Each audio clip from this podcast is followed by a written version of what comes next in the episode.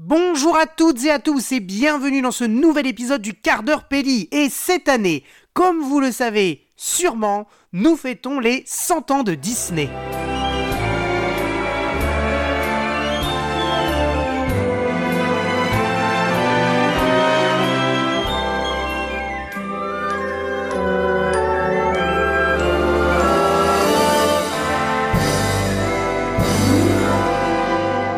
Et oui, cette belle petite musique. Et pour célébrer cela ensemble, comme il se doit, nous allons parler de deux films d'animation que j'ai personnellement adorés. Alors, vous connaissez la chanson Attention, les souvenirs d'enfance, la nostalgie, les bons moments en famille ou seul devant sa télévision, célébrons les 100 ans de Disney, Walt Disney et ses magnifiques films d'animation. C'est maintenant dans le quart d'heure Pelli.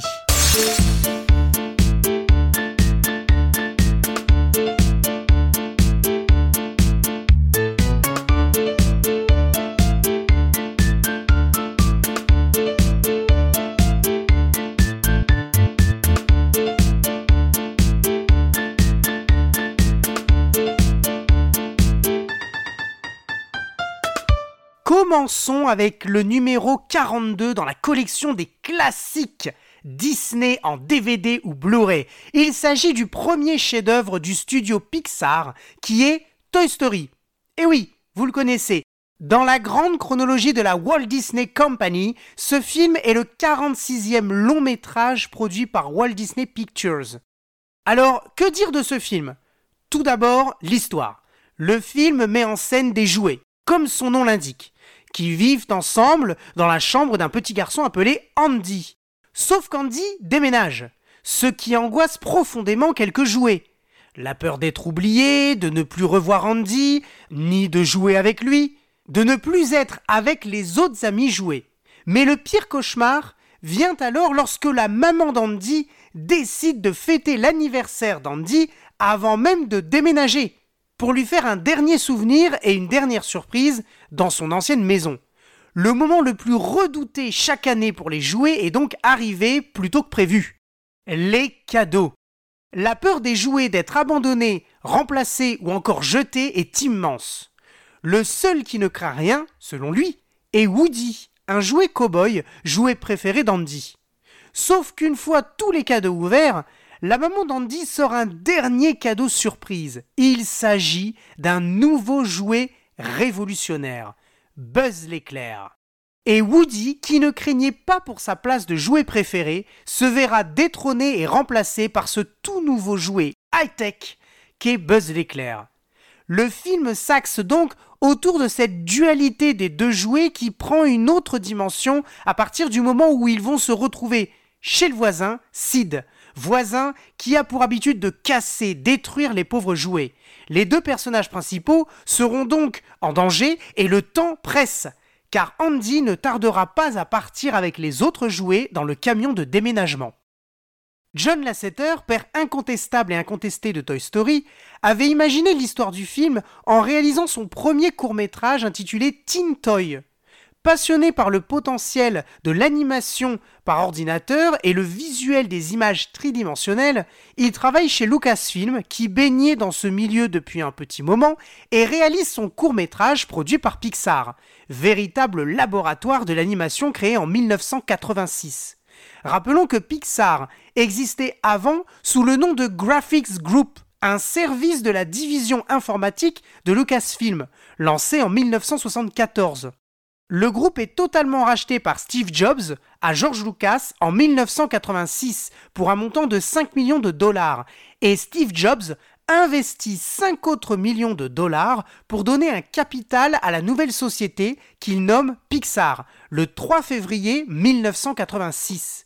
Mais revenons à John Lasseter, un seul titre, Luxo Junior. C'est le premier court-métrage de Pixar sorti en 1986 et réalisé par John Lasseter. Court-métrage d'ailleurs qui a été une jolie vitrine pour démontrer tout le potentiel des images de synthèse tridimensionnelles, le tout en 2 minutes 18. Notons d'ailleurs que Luxo Junior devint juste après l'emblème du logo Pixar, que vous connaissez tous. Et oui, C'est cette petite lampe qui saute sur le i de Pixar au début des films pour présenter le studio d'animation. Exactement. Maintenant, vous savez son prénom. Si on avance un peu dans l'histoire, Pixar à la base devait juste confectionner et vendre du matériel informatique, d'où le nom de la société qui est le nom du Pixar Computer, matériel pour le cinéma. Mais avec le nouveau projet court-métrage Luxo Junior et les différentes petites publicités que John Lasseter réalise pour entretenir les finances de Pixar, la société prend une autre direction et finit par devoir faire face à une crise soulignée par la mauvaise vente des ordinateurs Pixar Computer. Entre-temps, John Lasseter montre tout son potentiel en sortant son autre court-métrage dont nous avons parlé, Toy, qui sera une véritable révélation pour lui et projet de base du film Toy Story comme nous l'avons dit. Fort de cette prouesse artistique, il finit par gagner l'Oscar du meilleur court-métrage et fin des années 80, Pixar entretient de bonnes relations avec la Walt Disney Animation Studios, qui s'appelait à l'époque la Walt Disney Feature Animation. Et pourquoi précise-t-on cette entrée en scène de Disney à cette période? Car en 1990, la société Pixar réalise une jolie perte de 8 millions de dollars et doit chercher un partenaire financier. Boum Disney apparaît. Disney voit tout le potentiel et arrive avec sa mallette pleine de billets. Quatre ans après la naissance de Pixar, Disney pose 26 millions de dollars sur la table et signe le contrat pour produire trois longs métrages d'animation le premier fut Toy Story. Bon, revenons donc à Toy Story. Dès le départ, John Lasseter propose un film d'animation bien différent de ce que Disney avait l'habitude de produire. Un long métrage, ni musical, ni chanté, et éloignant le schéma narratif autour d'une histoire d'amour avec un prince et une princesse, pas du tout. John Lasseter préfère s'attarder sur un élément essentiel de son film qui fera qu'il touchera aussi bien les enfants que les adultes et qui traversera toutes les générations. Le jouet. On a tous eu un jouet. On a tous joué. Des héros que toutes les générations peuvent s'approprier. Mais attention, animer un personnage comme un jouet sera une tâche très difficile à œuvrer pour le laboratoire Pixar.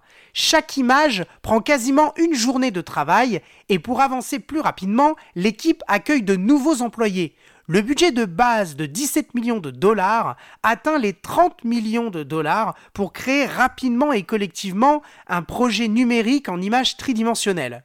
Le film sort aux États-Unis le 22 novembre 1995, donc cette année, 28 ans. Et c'est un véritable succès, évidemment, un triomphe. D'une part commercial, avec ses 362 millions de dollars récoltés, d'autre part artistique, avec ses différentes éloges et récompenses telles que l'Oscar spécial pour John Lasseter pour le premier long métrage d'animation en images de synthèse, mais aussi le Annie Awards ou encore ses nominations aux Oscars 1996 pour meilleure musique de film, meilleure chanson originale et meilleur scénario original. En somme, ce film est aujourd'hui considéré comme un chef-d'œuvre et un chef de file qui a ouvert la voie de Pixar vers la production de longs métrages d'animation, mais aussi qui a ouvert la voie de Disney vers d'autres horizons et d'autres techniques que l'image traditionnelle en 2D en dessin animé. Il y aurait encore tant de choses à dire sur la jeunesse de ce film et ses conséquences chez Pixar et Disney, mais signalons tout de même qu'après ce gros succès, Disney ratifie et signe un contrat avec Pixar pour non plus 3 mais 5 films avec un achat de 5% du capital de Pixar versé à Disney en février 1997. C'est à cette époque que Pixar donc déménage à Emeryville en Californie dans leur nouveau locaux le Pixar Campus. En 2006, à la suite des mésententes et de négociations assez difficiles sur les contrats de distribution, de production et de l'argent récolté au box-office, le nouveau PDG de Disney, Bob Iger, rachète Pixar pour un total de 7,4 millions de dollars et signe l'acquisition de la société le 5 mai 2006. Pixar enchaînera donc les films d'animation et sortira Ratatouille en 2007. Bon, allez, Petite pause en savourant la célèbre musique du générique du début, composée et chantée en VO par Randy Newman et en VF par l'excellent Charles-Élie Couture. Alex Jaffré, célèbre critique musical, a souligné l'importance et la spécificité de Charles-Élie Couture dans l'adaptation musicale de la chanson de base de Randy Newman. Il a quasiment la même voix que Randy Newman. C'est ça qui est rigolo. D'où le fait que la chanson passe extrêmement bien sans la dénaturer. Rappelons que Randy Newman, en VO, vous le connaissez. Vous connaissez sa voix. Car c'est la voix du générique de la série Monk, par exemple, avec la chanson It's Jungle Out There. Un timbre de voix très nasal, très posé, avec un fond subtilement jazz. Allez, on s'écoute Je suis ton ami, interprété en français par Charles-Élie Couture. Ton ami, c'est moi. Tu sais, je suis ton ami. Allez, il est temps de ramener le troupeau. Quand tout s'embrouille, en vadrouille, loin, très loin de ton lit douillet. Bien joué. Rappelle-toi ce que ton vieux pote disait. Oui, je suis ton ami. Oui, je suis ton ami. Peut-être plus malin. Poursuivons avec un véritable chef-d'œuvre qui est le numéro 90 dans la collection des DVD Blu-ray Disney et le 106e long métrage de Walt Disney Pictures. Celui-ci. Les rêves des amoureux sont comme le bon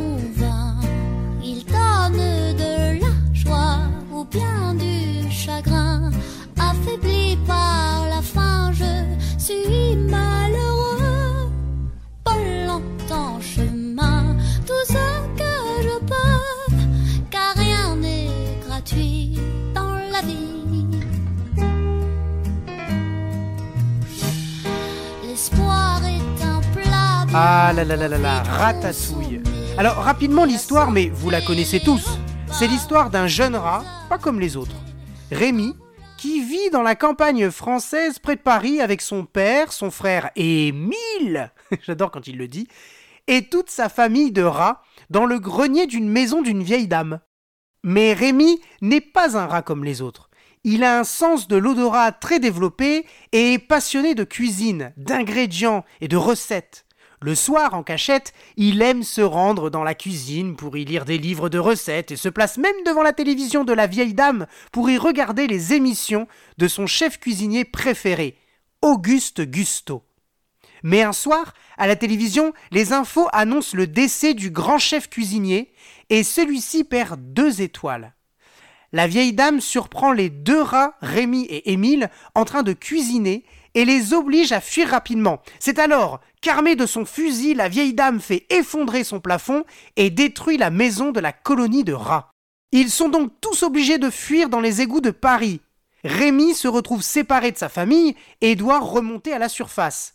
Le fantôme d'Auguste Gusto le convainc de ne pas s'apitoyer sur son sort et de remonter à la surface. Et il découvre quoi? Il découvre alors la ville de Paris. Une rencontre avec un jeune commis appelé Alfredo Linguini lui permettra alors de réaliser son rêve, devenir chef cuisinier. Voilà, on n'en dit pas plus. J'aime bien, de, voilà, je, laisse un peu de suspense, mais j'imagine que tout le monde l'a vu. En tout cas, la plupart des gens. Si vous ne l'avez pas vu, il faut absolument le voir. Il faut bien comprendre que l'idée d'un rat qui veut devenir cuisinier vient du scénariste et réalisateur Yann Pinkava, qui avait reçu l'Oscar du meilleur court-métrage avec le joueur d'échecs, sorti en 1997. Élève de John Lasseter sur euh, le projet Toy Story, il imagine l'histoire de Ratatouille et la propose à John Lasseter qui fut immédiatement séduit. Initialement pressenti pour réaliser le film, Yann Pinkava fut finalement remplacé par le réalisateur des Indestructibles, Brad Bird. Il continue néanmoins à travailler sur le projet en écrivant les grands axes de l'histoire et en proposant un scénario, des personnages, des décors et même les costumes. Alors initialement prévu pour 2006, le film est repoussé pour une sortie en 2007. Brad Bird, réalisateur donc, propose plusieurs choses. Premièrement, de laisser plus de place à quelques personnages, dont euh, Colette et le chef tyrannique Skinner. Il propose aussi d'intensifier la relation Linguini-Rémi, et il retravaille le design de Rémi, élaboré au départ par Yann Pinkava. Mais c'est à Brad Bird que l'on doit le titre Ratatouille, parce qu'il avait été proposé au départ par Yann Pinkava, mais John Lasseter n'était pas convaincu par le mot Ratatouille. En effet, il fallait anticiper les soucis de prononciation du titre. John Lasseter se laissa convaincre par Brad Bird, justifiant que Yann Pinkava avait raison sur le titre très représentatif de la gastronomie française, et aussi sur le fait que le mot ratatouille contient le mot rat, exactement ce qu'est Rémi. Pour éviter donc toute difficulté, ils optent pour placer la prononciation épelée juste en dessous du titre sur toutes les affiches marketing. Et cela n'arrêtera pas Rémi car le film connut un véritable succès en engrangeant 817 millions de dollars. Mais le succès s'explique aussi par une nouvelle technique de conception du dessin. Si Ratatouille est un film sur la gastronomie française, il fallait donc bien la connaître. C'est logique.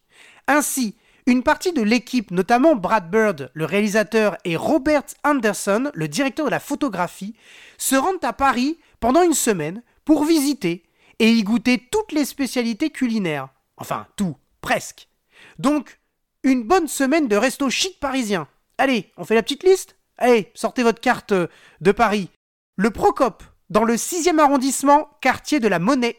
La Tour d'Argent, très connue, située dans le 5e arrondissement, très connue pour sa vue panoramique sur la Seine et sur la cathédrale Notre-Dame de Paris.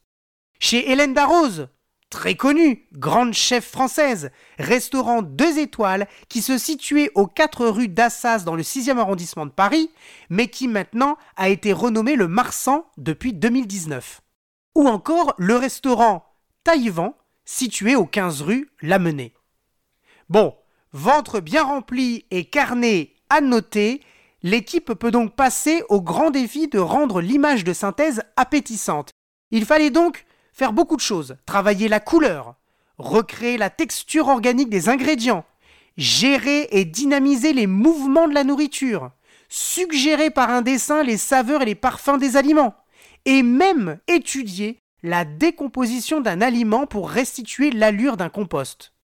Tout cela, oui, sans perdre de vue que c'est un film, donc un document audiovisuel. Donc seuls les sens de l'ouïe et de la vue sont utilisés par le spectateur.